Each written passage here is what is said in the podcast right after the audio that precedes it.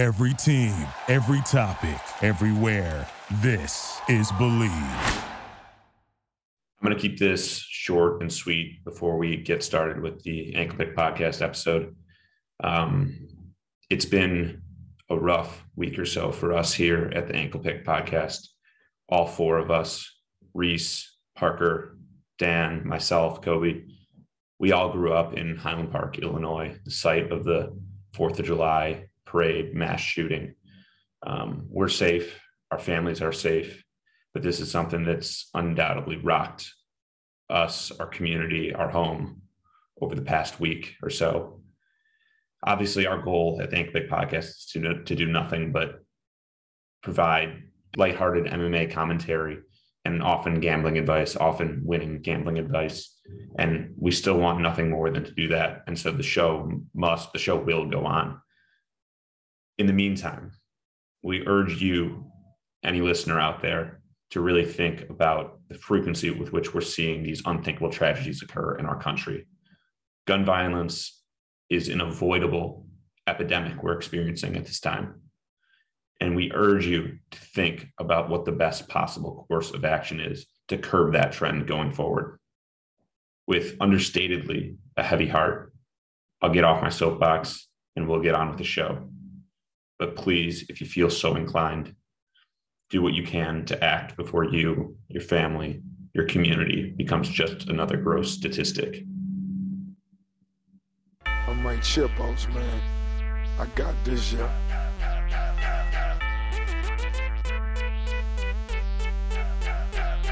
And now, this is the moment you've all been waiting for. It's time to listen to Reese and Dan on the Ankle Pick Pod. Episode 44 of 2022. We're here recapping UFC 276. We've got UFC Vegas 58 on deck, RDA and Fiziev, and we've got news and notes for you, plus a surprise segment that I am not aware of yet. I'm here. We're a little short staffed. Short staff, but dank wagers with me. Dan, what's up?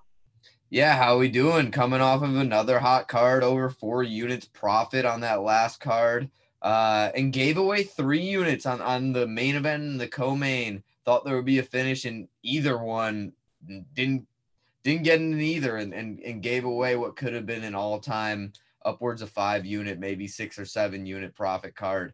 But um, can't complain too much. It's been a, a hot year, and we're gonna keep it going into the second half.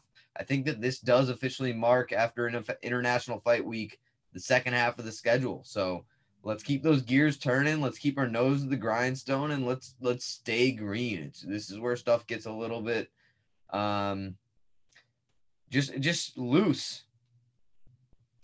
I think you mentioned a little bit pre-show, but is that 15 of 23 green cards for you this year?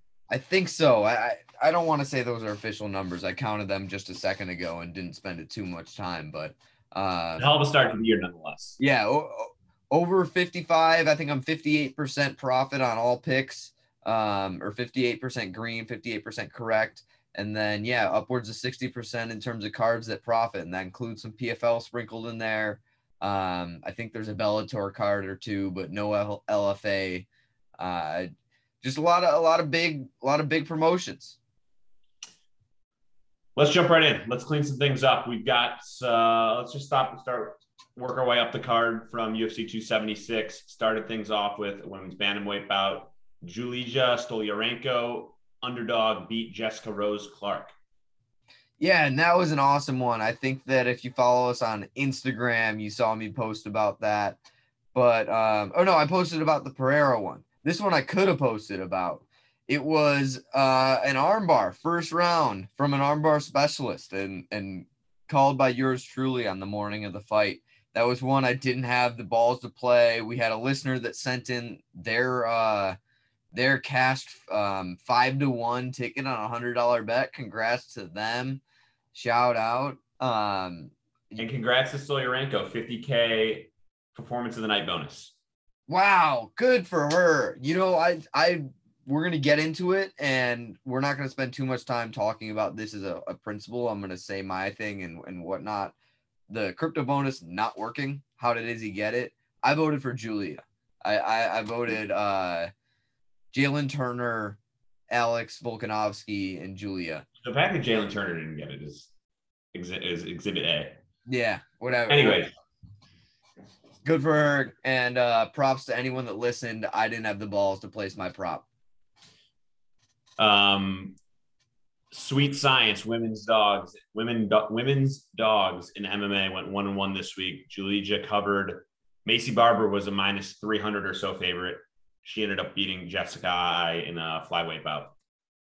Yeah, and and I said before to Parker um, that I I think I is a is a live dog. I think she was being overlooked based on the number. Maycee obviously had her number that day though, and and that was it. She was quicker to the punch. She was uh better landing. Jessica Eye did win the second round, and and I thought there was hope. And going into a third, this this was kind of our principle all along of women's MMA. Going into the third round toss up, and we're looking at like a minus three whatever versus a plus two eighty or something. I'll take the plus 280 10 times out of 10. And obviously, this time it didn't work out, but Maycee was the better fighter all night long, and she deserved the win.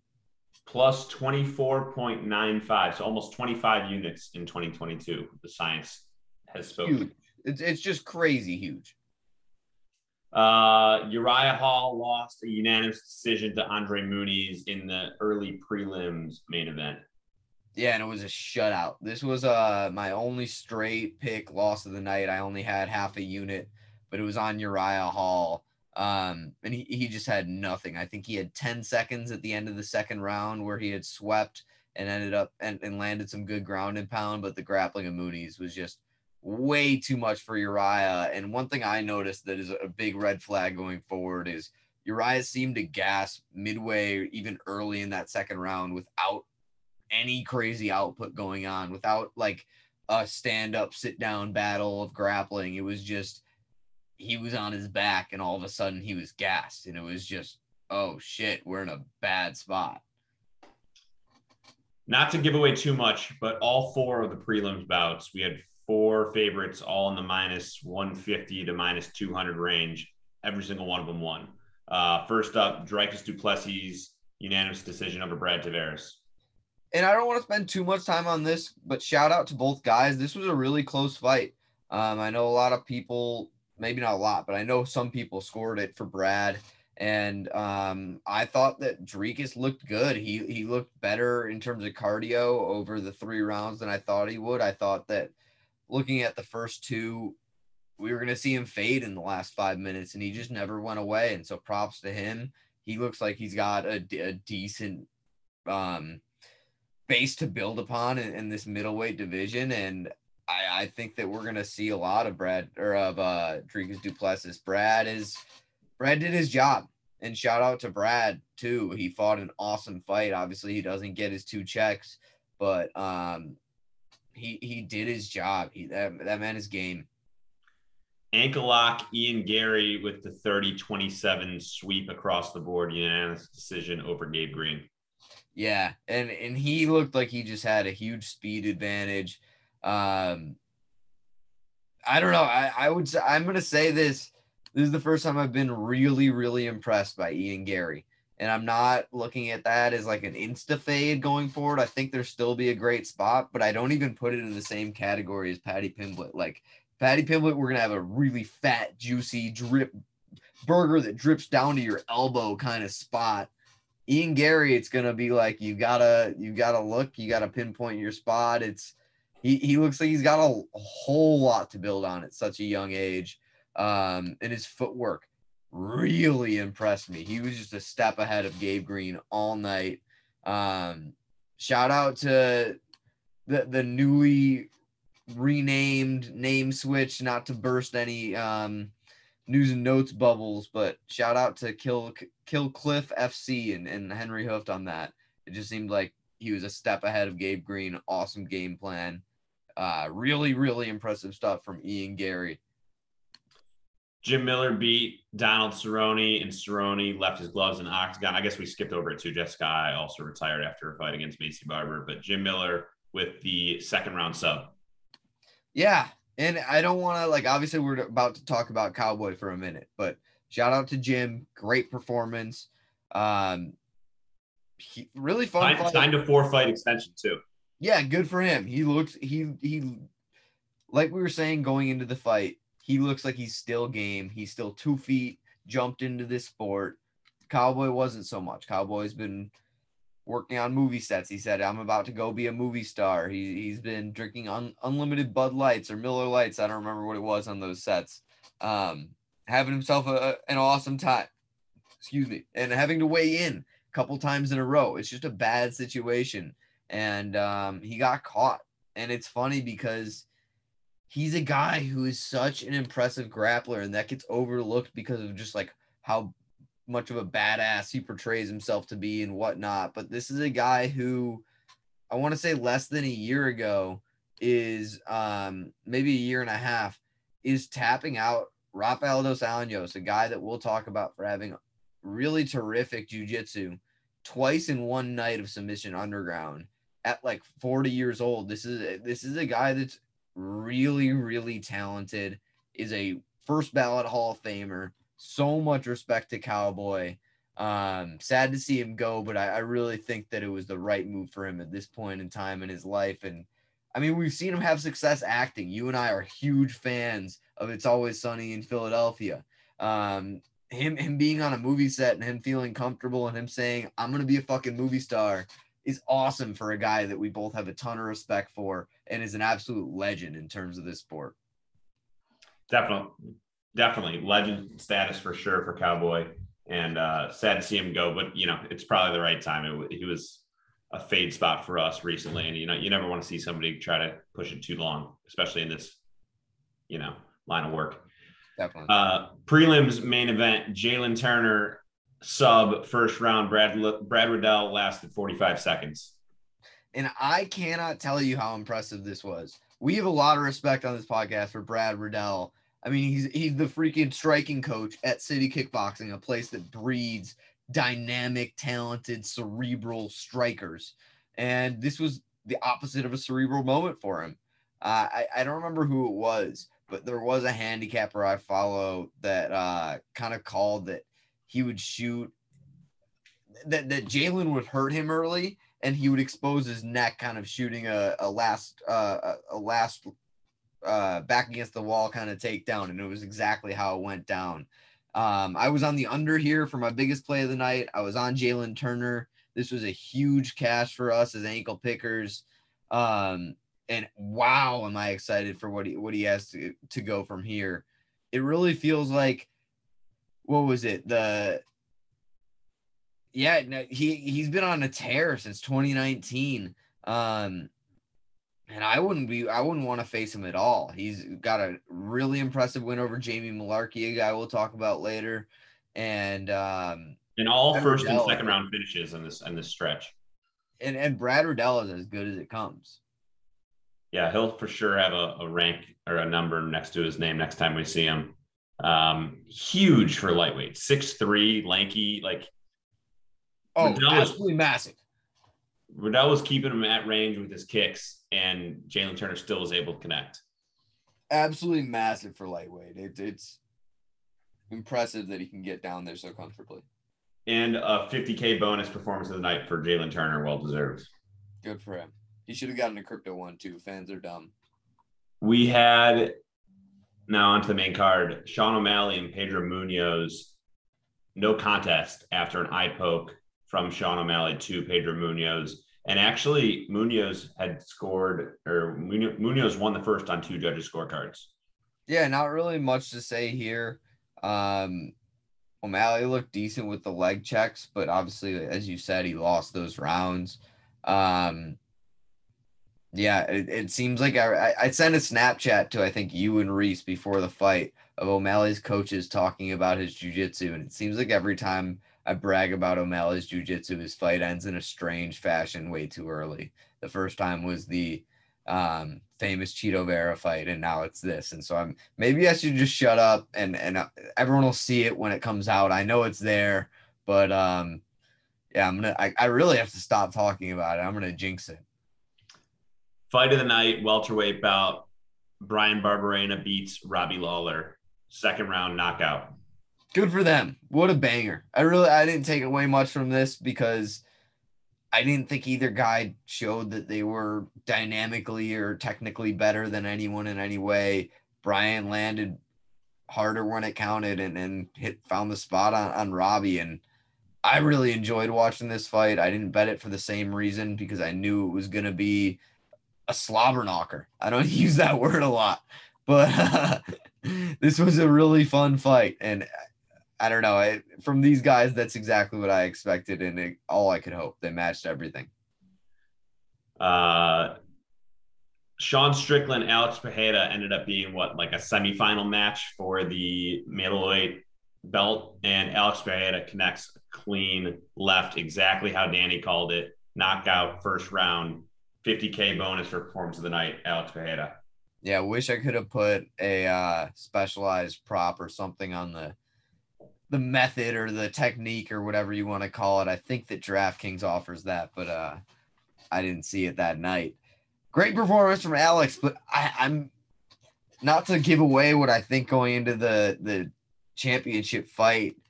Izzy Alex three technically, but one in MMA. I didn't learn anything from Alex here. I know he's got great range management. I know he has the most devastating left hook maybe in the world do I know he's like an actual MMA fighter from this? I like I don't. And that was my same argument going in. And crazy enough, I almost think we'll expect some takedowns from Izzy going into this fight. I think I think it'll be a really weird situation. The first time in his life, he is far and away the better grappler than his opponent and can use it. I wish, and this is going to sound a little bit like, you know, United States centric. I wish Alex Pereira could speak English or Izzy could speak Portuguese just from like the press conference perspective. I want them Definitely. going at each other. No, and and I don't I don't mean to get at that point saying Izzy needs to throw takedowns. I firmly believe that Izzy would have landed at a comfortable decision had he not gotten caught in their second kickboxing fight. He was dominating. He really was. He looked really comfortable. He looked like he had solved the puzzle until he ate that left hook. That's a kiss of death. Um, I, I I, I want to do the set the spread early, Kobe, is what I'm going to say. I, I want to get on Izzy the second this line pops up because people are really down on him after we're not to skip over Alex, but we should probably should just the nature of things. The Izzy performance sure. Wasn't so exciting. I I had uh the under. I expected a finish from him. I thought he was completely outclassed from Jared Cannonier. But there's a tweet I saw this weekend that I think perfectly explains it middleweights have learned how to not get knocked out from Izzy, but they haven't really learned how to hit him while they do that. And it's a lot of no action because Izzy relies on a lot of his opponent's action to draw out holes and really attack you when you're vulnerable. And he's not one to just go at you blind. He wants to find a spot where he knows you're going to be open and absolutely clobber you. And and if you don't give him a spot, you're not going to get knocked out like these guys haven't in terms of Yoel, in terms of Cannonier, a little bit Vettori, who's had a different game plan. Vettori's wasn't so much stay out of danger. It was try and get some grappling going that didn't come. But um, none of these guys have really had success. And, and the most success you can say, and I put that in quotes, is Yoel. And it's because it was the like the smallest – sample size. It, it was really Yoel had the one or two that were heavier, and that counts maybe more than five or six in my head. But if it gets to like 10 or 12 versus two, it's not the same conversation. Yeah. So Izzy wins five round decision. Two judges gave Jared the third. Not a whole lot of action there, but you know, technically and effectively won by Izzy, not to take away. Yeah, he was conf- he looked confident the whole time. I, I tweeted out something and I don't want to really get into this because I don't think it's true. And funny enough, it was true for Alex, and, and I didn't notice it in that fight. I thought Izzy broke his hand or had a problem with his wrist or something early into the um into the second round and he it looked like he stopped throwing his right hand at a certain point for a full like round and a half and then eventually maybe got the adrenaline or it got numb and started throwing it again but never really significantly landed his his right hand after maybe 8 minutes into the fight and he looked really aggressive the first 8 minutes. I do want to credit him that it was an exciting fight while he was attacking, and then he kind of laid back, and maybe it was because Cannonier didn't give the options, maybe because it was hurt, but it's interesting. And Alex actually hurt his hand. I didn't notice that at all. uh, nonetheless, retaining the belt for Izzy, he'll have Pereira coming up next. What maybe December, maybe January 2023. We'll see. Yeah, no, we we're gonna get that on. We're gonna get on that as a podcast. Maybe the first all time one off set the spread moment because I really wanted to jump on Izzy as an open before any sharp hits it and gets wise to it. The way I I see this line coming out is way shorter than it should ever be. Yeah, makes sense, especially after just Izzy coming off kind of a little bit uninspiring. Um, what wasn't uninspiring was Volk's dominance over Holloway. 50 45s across the board, John the whole way. I mean, what more could you ask for from a, a already a champ?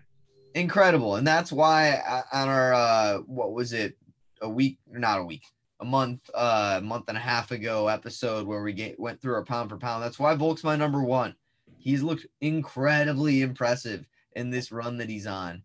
Um, I saw the question being asked to like I think it was the pre-fight show, like a DC um Anthony Smith, Laura kind of show, um, talking about Volkanovski's run versus Khabib's, and I had never thought of that.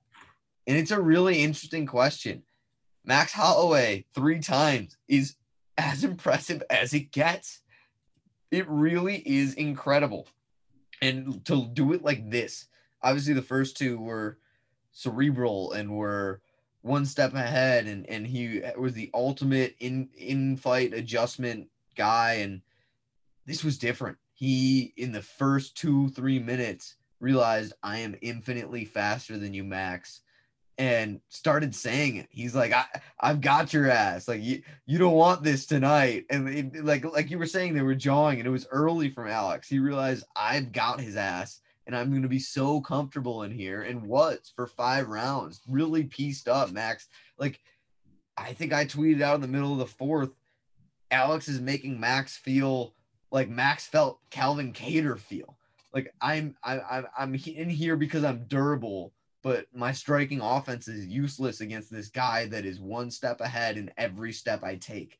It, it was crazy to watch. So impressed from Volk surprised he's not the number one pound for pound, but obviously that's politics. Like they didn't take Jon Jones out of the top two since like or like he he, he didn't fight for 18 months and he was still in the top two or some shit. But um yeah, Volk's my best fighter in the world, no doubt. Tough to argue against it at this point. I just went and looked back, and Reese and I both had Volk two, and Usman ahead of him. I don't know. It's it's it's really tough to make the argument right now that Usman should be still ahead of Volk. And it's it's it's tough because of a lot of recency bias, though. Usman's looked absolutely incredible in, in every fight he's been. I take Holloway three times was better than Covington two times, and Usman's never had this kind of performance against his like e- most equal foe. Like if if he 50 45 Covington and made made Covington just like look r- actually pathetic. I've never seen Max Holloway look pathetic. I've seen him lose, but wow, this was different. Um, we can kind of wrap up UFC 276 there. Um, overall, a really fun card. Obviously, two titles on the line. International Fight Week. It's it's supposed to be a really fun card, and it lived up to it. Um, nothing crazy shaking up the ranks, though. I mean, you have a couple guys jumping up in, you know, Jalen Turner probably. Well You've deserved. Alex Pereira, obviously next in line for a title shot um, but not a ton of shakeup otherwise. Mm-hmm. And that Alex Pereira, we don't have to get into middleweight a lot, but I do think it's more so a weak point on middleweight. Like he doesn't, he isn't shown to me that he's the sixth best middleweight contender in the world, but you kind of have to have him there if you're about to give him a title shot. But it's because no one else can have the title shot because no one deserves it. Well, let's put a bow on it there. Move over to news and notes and work our way through that. Um, this is kind of two weeks worth of news and notes. So these are part, I don't know, some of these might be two weeks old, but worth worth noting nonetheless. Um, part of International Fight Week, we had three fighters inducted to the UFC Hall of Fame: Khabib, DC, and Cub Swanson. super fun, all very well deserving. Um, I think the biggest story coming out of this was DC like admitting to doing the towel trick and less so for me admitting to doing the towel trick and more so admitting that like his coach had approached him and said, "Hey man, remember the way we used to cheat in wrestling? We're going to do that now." And and him doing that. It like it, I don't know. I, I I'm never gonna hold this against him. I'm obviously not the guy cutting weight. It's a way way tougher task than anyone makes it out to be. Just because like 90% of fighters make it every week, it's tough and it is grueling, not just physically, mentally on these fighters every single time.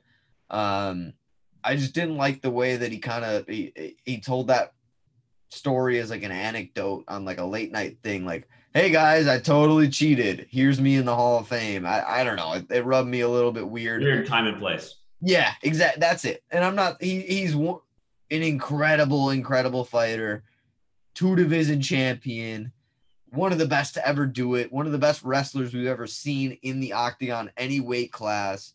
Um, all respect to it. I thought the speech was a little bit weird.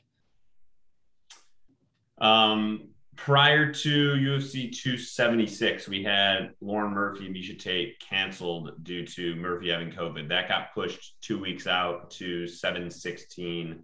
Um, I think that's UFC Long Island, not this week, next week. And that'll be a big card. I'm excited for.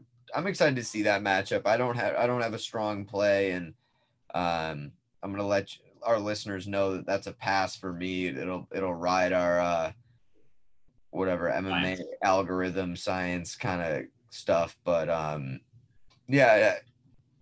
I'm, I'm happy the matchup will. I'm happy ne- neither of them has to sit on the shelf. I'm happy we'll get to see the matchup and um, UFC Long Island. As much as it was not International Fight Week biggest card of the year, the Long Island card is, is supposed to have a lot of eyes and will be definitely good exposure and it'll be a great fight.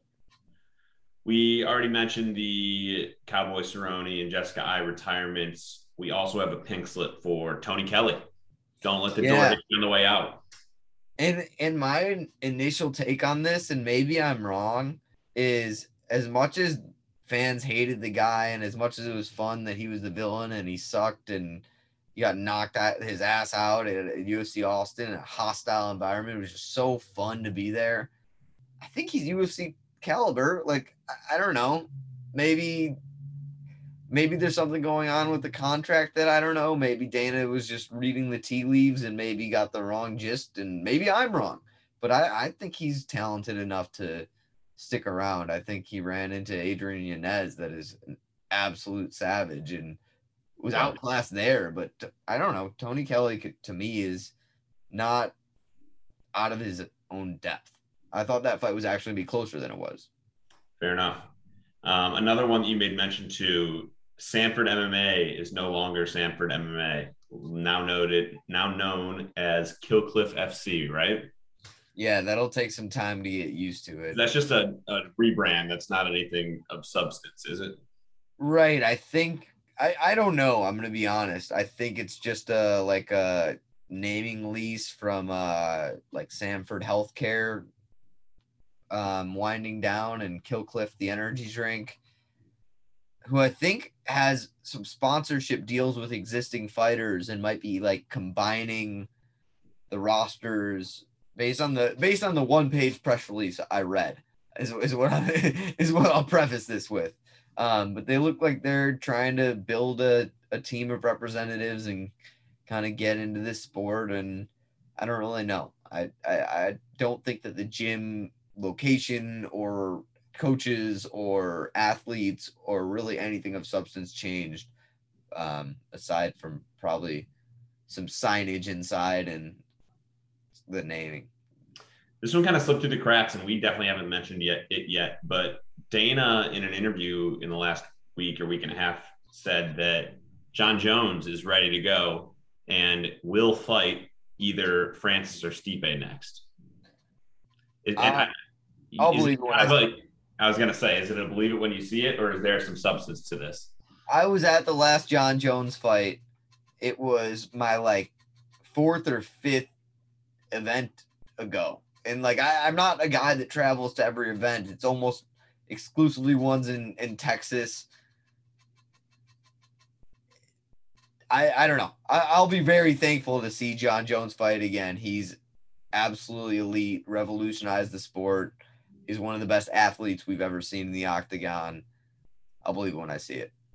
Especially the heavyweight version. We've we've heard this rumor for years. Well, we'll believe it when we see it, but we, we would love to see it if Oh yeah. we can see it. We'll, we'll leave it at that. Um, we had contender series announcement. That's going to start weekly on Tuesdays, end of this month, July 26th. I mean, that's super exciting. More so, I think, is uh, one or two names that we've seen announced. that's next up on my list. Let's get into those. Bo Nickal. Yeah, absolute, an absolute tank of a prospect. I mean, when we talk about the best wrestlers of all time in, in the UFC, I just mentioned DC. Bo Nickal is probably one of the only resumes that we could see top it um, without having gone to the Olympics. The dude did the equivalent of winning winning back to back Heisman's. He won back to back Hodge Awards. He was a three time national champion at Penn State. Um, I mean, they built American top team Happy Valley because that's where he wanted to train. And I, I there's to me, there's not been a prospect with more hype around them. And maybe it's like a different level of hype. Like there was Paddy, obviously, that just came in. Um, Hamzat, I was a guy who was really high on as a prospect, but the hype came after he entered the UFC. Shavkat, the same kind of deal. Bo Nickal is, if you're a combat sports fan, if you've watched wrestling once, this guy is one of the best in the world in terms of combat sports athletes. And he's had like three MMA fights in his professional career ever. There's a lot of potential there. If the hands come through, he's as dangerous as dangerous gets. The skill set is absolutely phenomenal. The athleticism is phenomenal. The level of compete is another level. It's it's really crazy. I'm I'm talking back to back Hodge Awards, three time national champion here. It's crazy. Um, next up, we have Darren Till, unfortunately, out of his fight against Jack Hermansson at UFC London. Uh, but we do already have a replacement, and it's a familiar face, Chris Curtis, back in on short notice. Good for Chris Curtis. The action man is all about that action. Um, I I mean I'm I'm so excited for this. I I don't. I need to dive in the tape a little bit. It reminds me of the matchup he just had against Adolfo Vieira, another great grappler. But Jack's got a lot of other tools, things that Adolfo didn't have. Um, I don't know. It, it's interesting because I'll definitely be wanting to ride the action man at another favorable price and I guarantee you will get one. We've got two fight announcements to close up news and notes. On September 3rd, UFC Paris, we have Nassourdine Imavov and Joaquin Buckley. Buckley stepping back in on, or pretty quickly. He was UFC Austin. Yeah, very fun fight. That'll be sweet. And we have Gregory Rodrigues also off of the UFC Austin card against Chidi Njokuani September 17th. Another just banger of a fight. I don't know about uh initial knee jerk edges, but um that'll be sweet. Uh, that's news and notes. You got anything to add? Um, nothing in terms of news and notes. I think it's time to that we pivot into my surprise segment. Producer, play the surprise segment ringtone. So what we've got here is as of this afternoon, a new update in terms of UFC Strike NFTs. Uh, th- th- there's a moment burn going on where you can trade in three lightweight uh, contender moments. That's the lowest level of moments, the least rare, the cheapest. You can get yourself a contender moment for, I mean, two to ten bucks right now.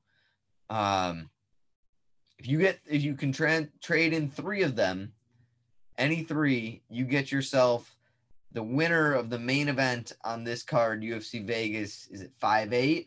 Um, either Rafael Fiziev or sorry, either Rafael dos Anjos or Rafael Fiziev, and it's a uh, challenger level moment. So that's that's an immediate upgrade. I went ahead and this afternoon I burned two moments of the three needed. I burned Matt Frevola and Vladislav Borshchev. And I need one more to go through. I like Frevola, but obviously, you know, Fiziev or RDA is and, and another level up of rarity. It's it's going to get a little bit more dicey in a second, Kobe, and I'll tell you why. Your boy is one of the first on the line. Jack Della Maddalena is a lightweight that I have that by the cards or by the marketplace right now is the least valuable lightweight that I have of, of these really cheap contender moments. I'm not going to say like, oh, super valuable. And he's going up against a Charles Oliveira sub, a um, a Michael Chandler. I don't think it's a knockout, but it, essentially it's Oliveira, it's Della Maddalena, it's Gaethje, it's Chandler, and I have to decide which of those contender moments has the least value going forward, and I'm leaning towards Michael Chandler. I'll let you know, just with his age so, and where they this all is, fit. This is part of me not knowing how it works, but obviously, a guy like Oliveira who's already held gold, is, is it is there something to be said that like he doesn't have as much room to go up as some of these other guys? So that's my principle for for Michael Chandler. He's 36. He's by far the oldest guy. He's had his shot against Charles Oliveira. I think that um, these Series One Charles Oliveira's will hold their value in whatever 10 years time because he did hold gold and was this exciting champion after Khabib. Um, well, I'm not so sure that Michael Chandler in the, in the long run is really worth anything. And so that's why I'm leaning towards the Chandler. Gaethje is obviously a fan favorite. Um, and Jack Della Maddalena, I think people are really undervaluing those. I think if you're trying to get into UFC Strike, that might be a place to start. Is just grabbing yourself a Jack Della or two. Um, I was surprised when I looked at the marketplace and saw that he was the least valuable of the, of the four. I mean, you know that I'm not going to cross off my boy Della Maddalena, so I agree with your Chandler perspective. Yeah, I, I didn't think this would be too long of a seg- segment. I thought that uh, Reese might have some interesting perspective just as a collector and a long time um, physical trading card buyer and seller. But um, I think that the choice I'm making here is Michael Chandler. And it pains me because I'm a fan of his, but the upside is just not there. Uh, well, I don't disagree with you let's get into this week. Let's do this week. UFC Vegas 58. We mentioned it at the top. Back in the Apex Vegas, 5 p.m. Central prelims, 8 p.m. Central main card. We've got what six fights on the main card and another six on the prelims as of today, Thursday afternoon. Uh, we will finalize cards and post them on Saturday morning ahead of start time. For now, we're going to run through the card top to bottom. Dan, I'll try to tee you up here best I can. Short staff without Reese, but uh, let's jump right in. Curtain jerker, Ronnie Lawrence, a slight favorite over Saidyokub Kakhramonov. Ronnie Lawrence, it looks like you can get him minus 125. 125 is not too bad of a price. I kind of thought that this one would inflate a little bit more. He's super well rounded. He's a guy who kind of used to be known for his striking, his, his range management, his speed on the feet, uh, but has really added a major wrestling component to his game plan. Um, and he's wrestling has looked terrific against Cachero, against Mana Martinez, even if the end of that fight got a little shaky. Uh, plus the move to American top team recently has me thinking he's taking his game really seriously, rounding it out. I can see why he's favored here, even though even though it's it's slight. That being said, Saeed Yakub could be a guy that I'm really wrong about. I don't I don't I don't say I'm really wrong about like I've said anything so far, but a guy that could be a really great prospect. He looked toe he went toe to toe with cousin Umar, um, Umar Nurmagomedov. Took him to a decision um, in a PFL, I think main event or co-main, and looked really decent.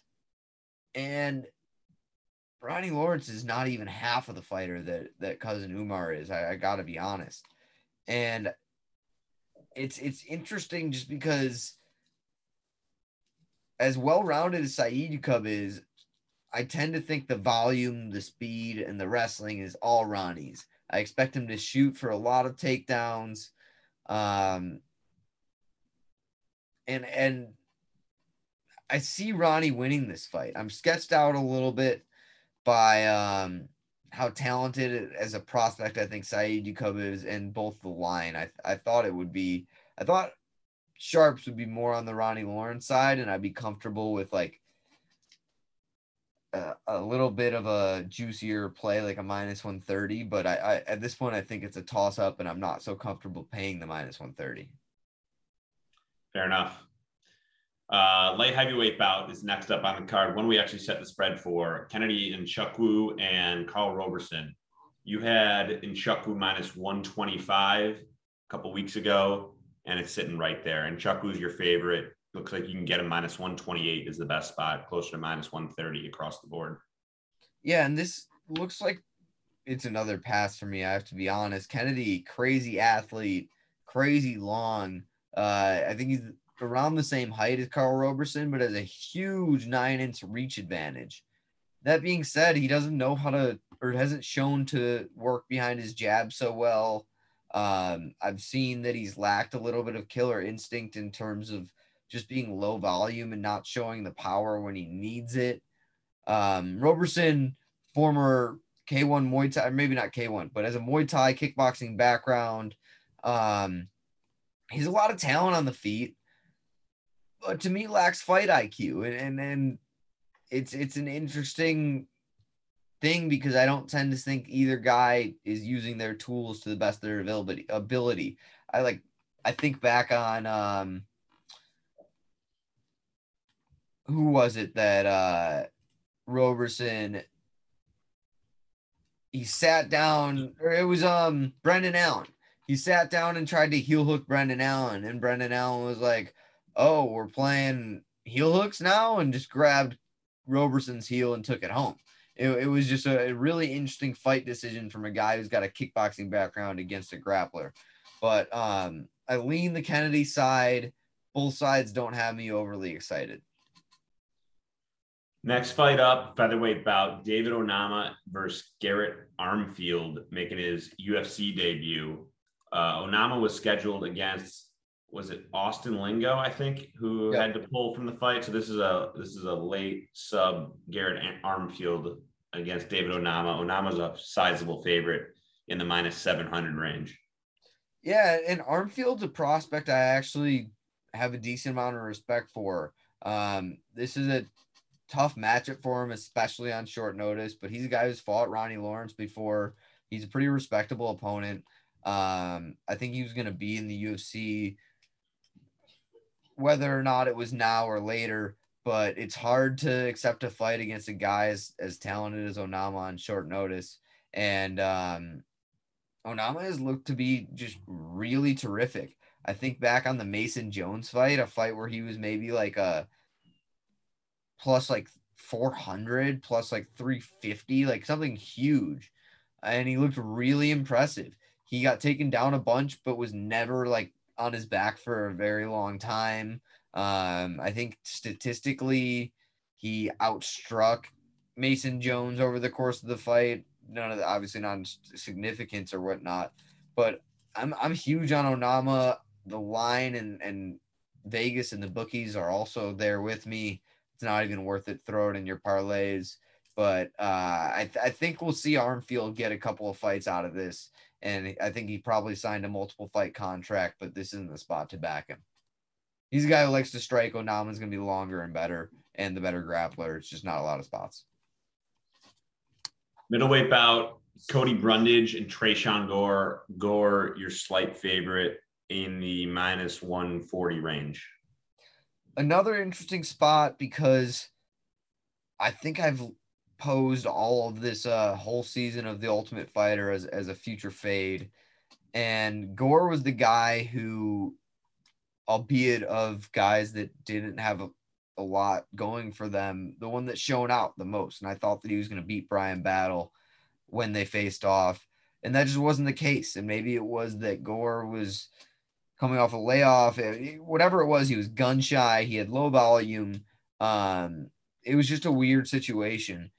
That being said, I think he's the better athlete than Cody Brundage. Brundage um, was a, a college wrestler, I want to say, but hasn't looked to me like he's got some crazy elite top pressure, crazy elite wrestling game. Um, I think Gore should be able to stay off his back or at least get back to his feet just as the stronger guy, as the better athlete. Um, but I don't like the price that, it, that it's at. I think if you got it earlier in the week, it was more of a coin toss, and this 150, 160 is not for me. Yeah, two weeks ago when we set the spread for that one, it was minus 110 both ways and has steamed Tresean Gore's direction, obviously, since then. Yeah, I'm, I'm going to be pretty light this card. I look just looking over it. I think I only have uh, three or so plays that I'm really confident about. I'm doing my best to stay away from props unless I love them. That was a little bit of my downfall last week. But um, yeah, it seems like a, a light card just in terms of edges. First of two women's MMA fights up next flyweight Antonina Shevchenko and Courtney Casey. Uh, Antonina's favored in the minus 170 range. Interesting matchup just because I do tend to lean Antonina. Won't be one where I tell you to not play that play the algorithm, play the science, play the math. Um, Casey's Casey's got good boxing, good enough. I don't think that she's the better striker than Antonina, but um, and the thing is, Antonina's never shown that she's elite. Her sister's elite. She has an elite uh, camp, elite name, elite coach, whatever, because she trains with her sister and private coaches. Um, but she does have a lot of success in fights where she's the better wrestler. And Casey is just not defensively a sound wrestler. I really don't think. And so I tend to think Antonina will win this fight, but not strong enough where I would ever play it, not strong enough that I would I would tell you to stay away in terms of the dog. I think it'll be a close fight. I think Casey will have her moments, but Shevchenko's probably the quicker and more precise striker. Shevchenko's probably the better wrestler, and Casey's gonna be re- gonna rely on boxing in the pocket and will hope to catch her. Prelim main event, bantamweight bout, Ricky Turcios. You kind of mentioned it, but one of the very few somewhat bright spots from that season of Tough uh, is a favorite minus 200 or so. Let me get a real number on that. Um, Ricky Turcios, yep, right in the 200 minus 190 range over Aiemann Zahabi, uh, who has one fight under his belt in the UFC since 2019. And this is a really interesting matchup, like you said. Um, it seemed like obviously battle because he won, but Tresean Gore, um, Ricky Turcios, and Brady Hiestand were the guys that I really were, were, the, were the memorable guys in terms from a skill level for me. And Ricky went through Brady, a fight where I thought he was going to lose. Um, and a lot of it is is it has to do with the style that Ricky brings. He presses the pace. He brings a ton of volume. He never gets out of your face, stays in the front foot, has an infinite gas tank, it seems, just keeps coming, is super durable, a little bit more hittable than I'd like him to be. Um, but he just keeps coming, and that looks great in terms of in, in what the judges are seeing here, as opposed to Zahabi, who seems a little bit leaning on those those finishes and those knockouts for his wins. Um, I don't see Ricky getting knocked out. I see Ricky being the higher volume striker. Zahabi's gonna try and stay on his bike, really move around, keep his jab working. And against a guy like Ricky Turcios, I'm just not so sure that that's that's the way you're gonna win this fight.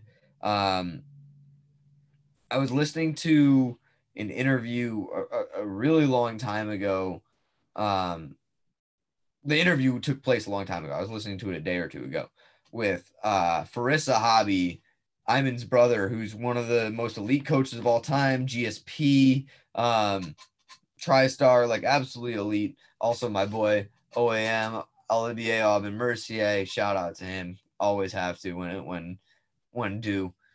Um, he was vocal while TriStar was kind of the center, the pivotal part of MMA. Aiemann's GSP's training partner, working with Rory MacDonald, um, re- really getting great rounds in and giving these guys great looks. And his own brother is the one saying, Oh, I, I don't think he should ever fight in the UFC. I'm not sure if he's ready for that or, or if that's for him or if that's something that he's up to.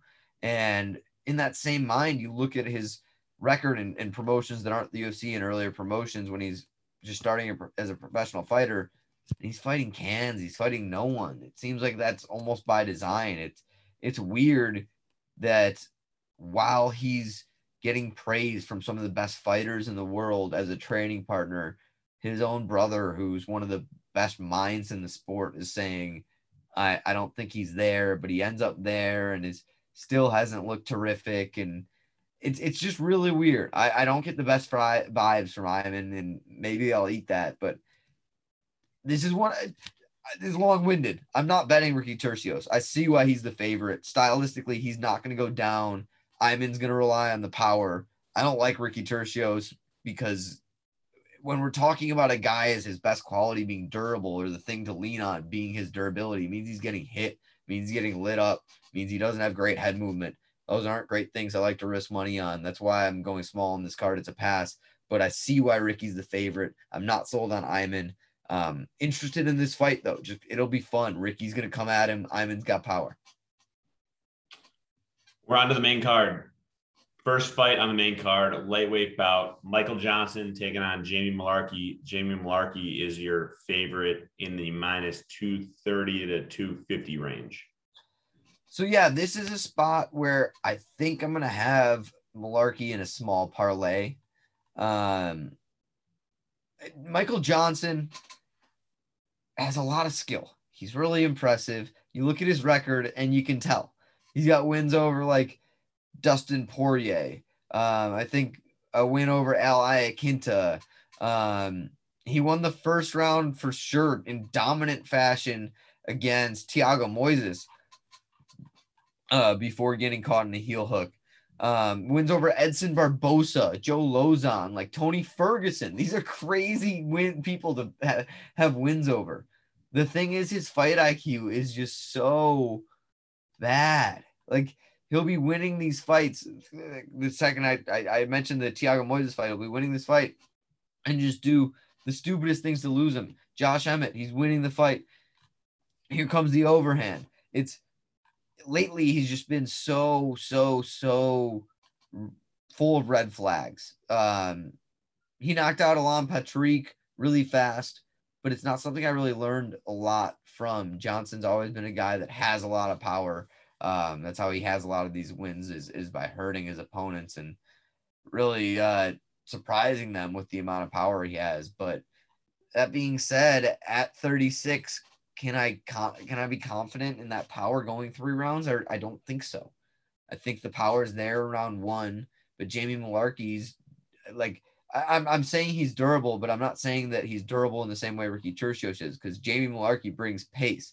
Um, Jamie Mullarkey's only been knocked out Jalen Turner, Alexander Volkanovski. I'm ready to say like not holding either of those against him. You know, he he's fought absolute killers like in in Devonte Smith and uh um Brad Riddell and and just like it's Volk and as we just learned last week, Jalen Turner are crazy finishers. Those aren't things I'm holding against him. Um, I don't see Johnson getting the finish. I think there's maybe a, a smart live play spot after round one if Johnson takes it. That being said, I, I don't think it's something that is smart to wait on. I think that Mullarkey could easily take the first, and the second and third are going to be Mullarkey's. I'm really confident in that. I think Johnson's got the first maybe in his bag, but that's about it. And if we see him get the first, I'll be jumping on the live spot. If we, I'll probably be throwing Mullarkey in a parlay with um, a guy we've got coming up later that I'm, I'm a little bit in a similar spot about, not loving the number, but pretty confident he'll win.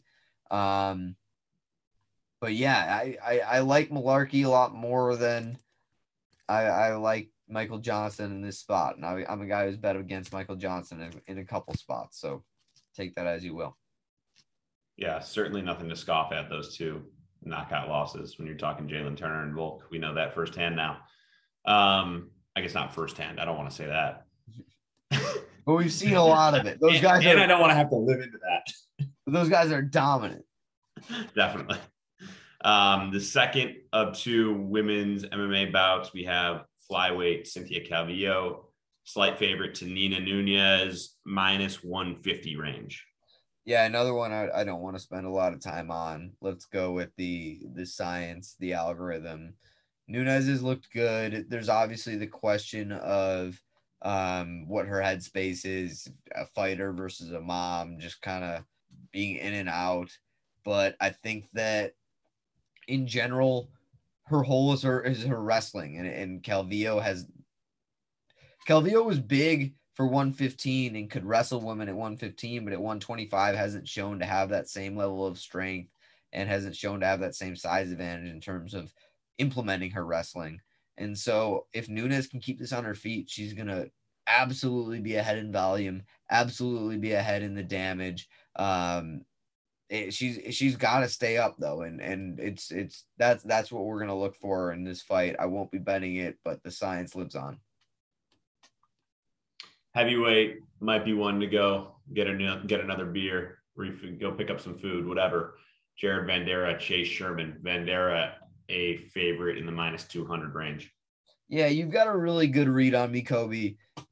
I tend to stay away as much as I can from heavyweights. There's just so much in terms of volatility, in terms of um, question marks from the fighters. You you don't you don't see as much skill. There's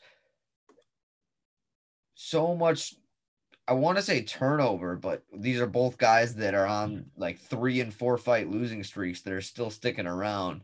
So battle for the pink slip. Yeah, it it really should be. Um Vanderaa should be the better fighter, I say with question marks. But you look at his game plan against Alexei Oleinik, a spot I backed him, a spot where all you got to do is not get on top of the guy. Just don't don't grapple with Alexei Oleinik, please. And what does he does? He, he, he grapples with Alexei Oleinik, scarf hold, asking him, "Hey man, how did you do that?" After the fight on their on their way back to the locker rooms, uh, Vanderaa holds a black belt. Obviously, it's not the same level as the boa constrictor, Alexei Oleinik, but there aren't a lot of guys that are. I just this one for me, it's heavyweight. It's two guys I don't think are really skilled. Um, based on the game plan we saw from Jared Vander on his last one, he's gonna like hold out his calf and let Chase Sherman kick it because that seems to be Chase Sherman's only redeemable quality. But um, this, yeah, like you said, this is one I'm major passing on. Not throwing in any parlays. Um, if you're forced to play every spot on the card, I say this a couple times. I, I maybe like the over. Both these guys, I don't think are the biggest power punchers, and uh, it's heavyweight. I haven't actually looked at it. It should be one and a half, but um, I mean, if it's not, just don't touch this fight. This over one and a half minus one sixty seven, over two and a half plus one thirty eight. That's not even a super attractive line. I'll be staying super far away. Um, what you're not staying super far away from is this or these next three. First up, bantamweight bout: Douglas Silva de Andrade and Said Nurmagomedov. Silva de Andrade is a dog in this one. Said is favored in the minus 330 to minus 350 range. For what it's worth, though, Silva de Andrade has succeeded as a sizable underdog before. We saw him, you know, fight back from not the death, but he he was losing against Morozov his last time up too, right? Mm-hmm. Oh, definitely, yeah. Jaws of defeat there catches Morozov once he kind of slows down and really takes advantage, gets that finish in the second round. And the thing I'm seeing here is similarly to to the Morozov fight, but even more so, um, Saeed is is just the better fighter overall. Saeed can he's not cousin Umar, he's not Usman Nurmagomedov, um, but he's also not Abubakar. Like Saeed is really talented. He's from that dag fighter gym, um, more so of like a Zabit kind of style. He can beat you with the stand up. He's really damn good. Um, he can beat you with the with the grappling, with the jujitsu. The submissions are slick.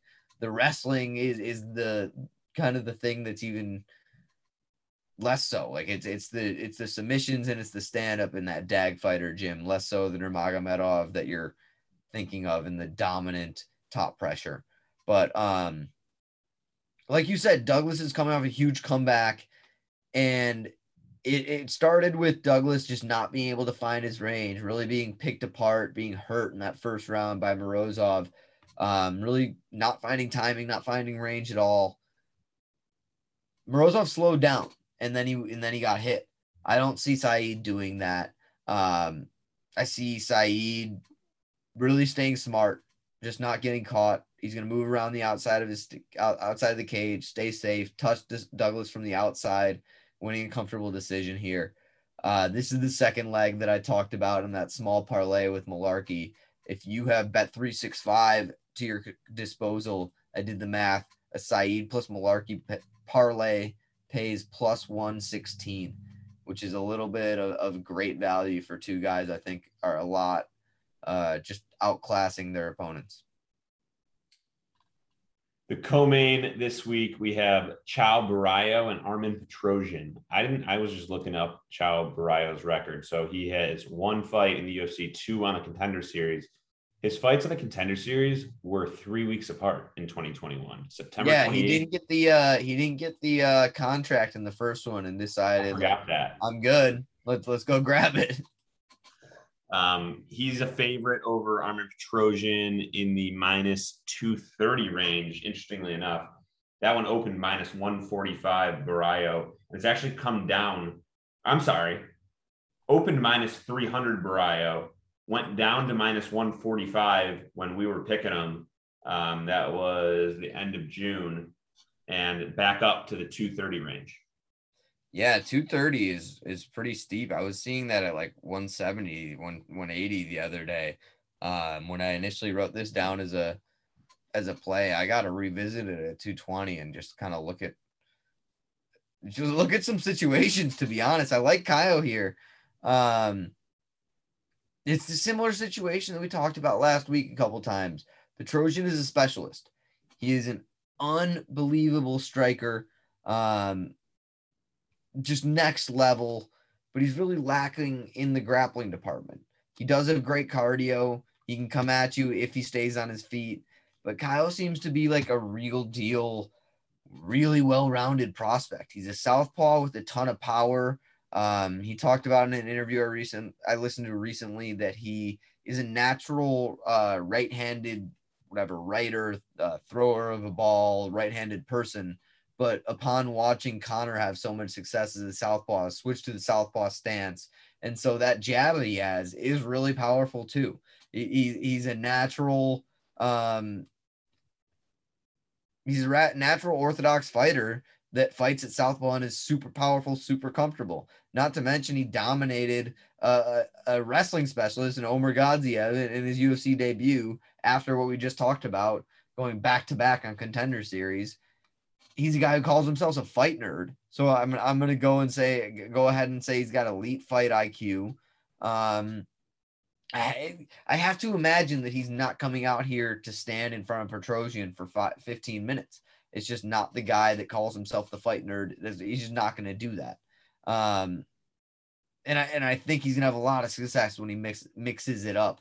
Um, even if Armen gets back to his feet, the threat of the takedown will open up a lot of stuff for Caio, who's fast and great from that southpaw stance. Not nearly a striker that Petrosyan is, but um, I liked it a lot at that minus 160 that we were seeing, like I think around uh, set the spread and like the minus 175 80 that was last week. I got to revisit this 220, but um, this this Kai side is the side to be on. I'm excited to hear that. I like Caio. Um, main event time. Main event of UFC Vegas 58. Battle for Rafael. It's Rafael Fiziev, favorite over Rafael Dos Anjos. Fiziev is in the minus 225, excuse me, 210 to 230 range is what I'm seeing. And that's still a good number. I'm going to tell you, listeners, hop on that as soon as you can. I, I grabbed it at 200 maybe a day or two ago, and um, I expect it to keep growing. Fiziev's a guy on paper who you could people could say or make the argument that he's that same kind of specialist where I was just talking about with Armen Petrosyan being the Tiger Muay Thai striking coach. Um, really not doing any grappling in, in terms of any of his UFC fights. But you look deeper into the stats, and he's got like, I think it's 19 out of 20 um, takedowns defended uh, uh, versus uh, attempted on him. And it's not like it's all cans. I mean, it's Renato Moicano. It's um it's Brad Riddell, who's, who's pretty decent. It's Bobby Green. It's Marc Diakiese, who's got great wrestling. Um, he's shown to have statistically really phenomenal takedown defense. But to me, that didn't jump off on his tape. And what really le- led me to this play, and it's it's my biggest play of the night at, at 4x at the minus 200, 4x to win two. Um, it's Rafael Fiziev is doing two things. He's training at Tiger Muay Thai with a guy, Movsar Evloev, one of the best takedown specialists up and coming in, the world right now, uh, and looks as comfortable as possible shutting off, shutting down those takedowns. And two, it's the cross training he's doing at Kill Cliff FC, uh, gym that has a lot of great grapplers, a lot of really phenomenal lightweight um, takedown specialists and jujitsu specialists.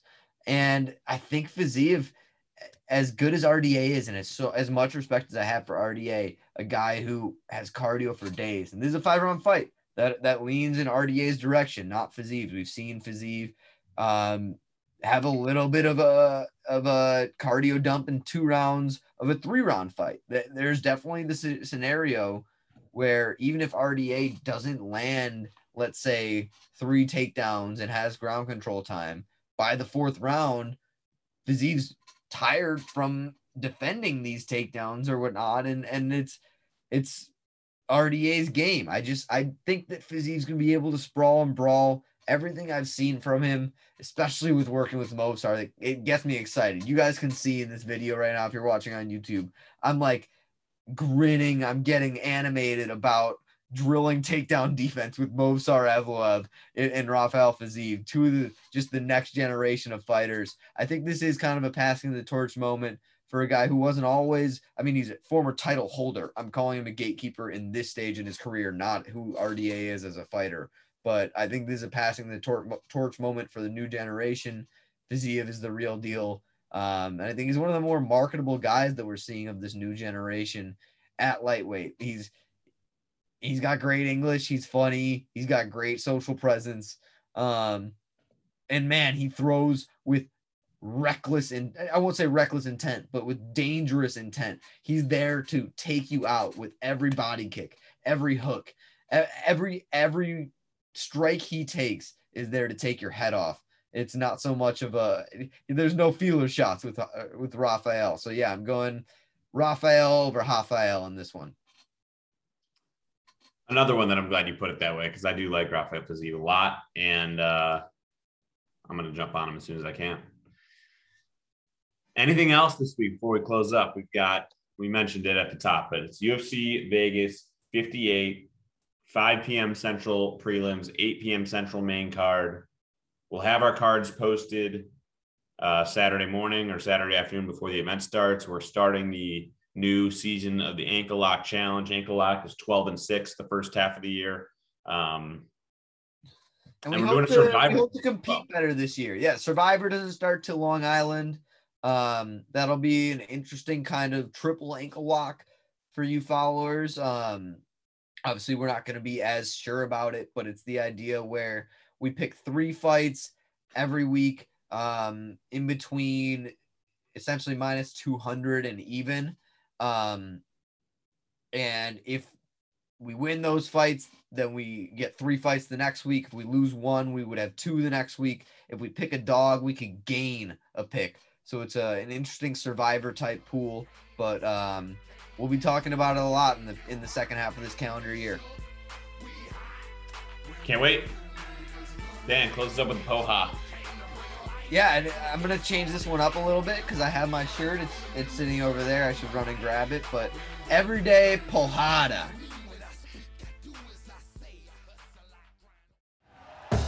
Thank you for listening to Bleav. You can show support to your host by subscribing to the show and giving us a five star rating on your preferred platform. Check us out at Bleav.com and search for B L E A V on YouTube. You know, when you're listening to a true crime story that has an unbelievable plot twist that makes you stop in your tracks? That's what our podcast, People Are the Worst, brings you with each episode. I'm Rachel. And I'm Rebecca. We're identical twins who love true crime cases that make you say, didn't see that coming, and we hate the people responsible for them. Listen to People Are the Worst now on Apple, Spotify, or wherever you get your podcasts.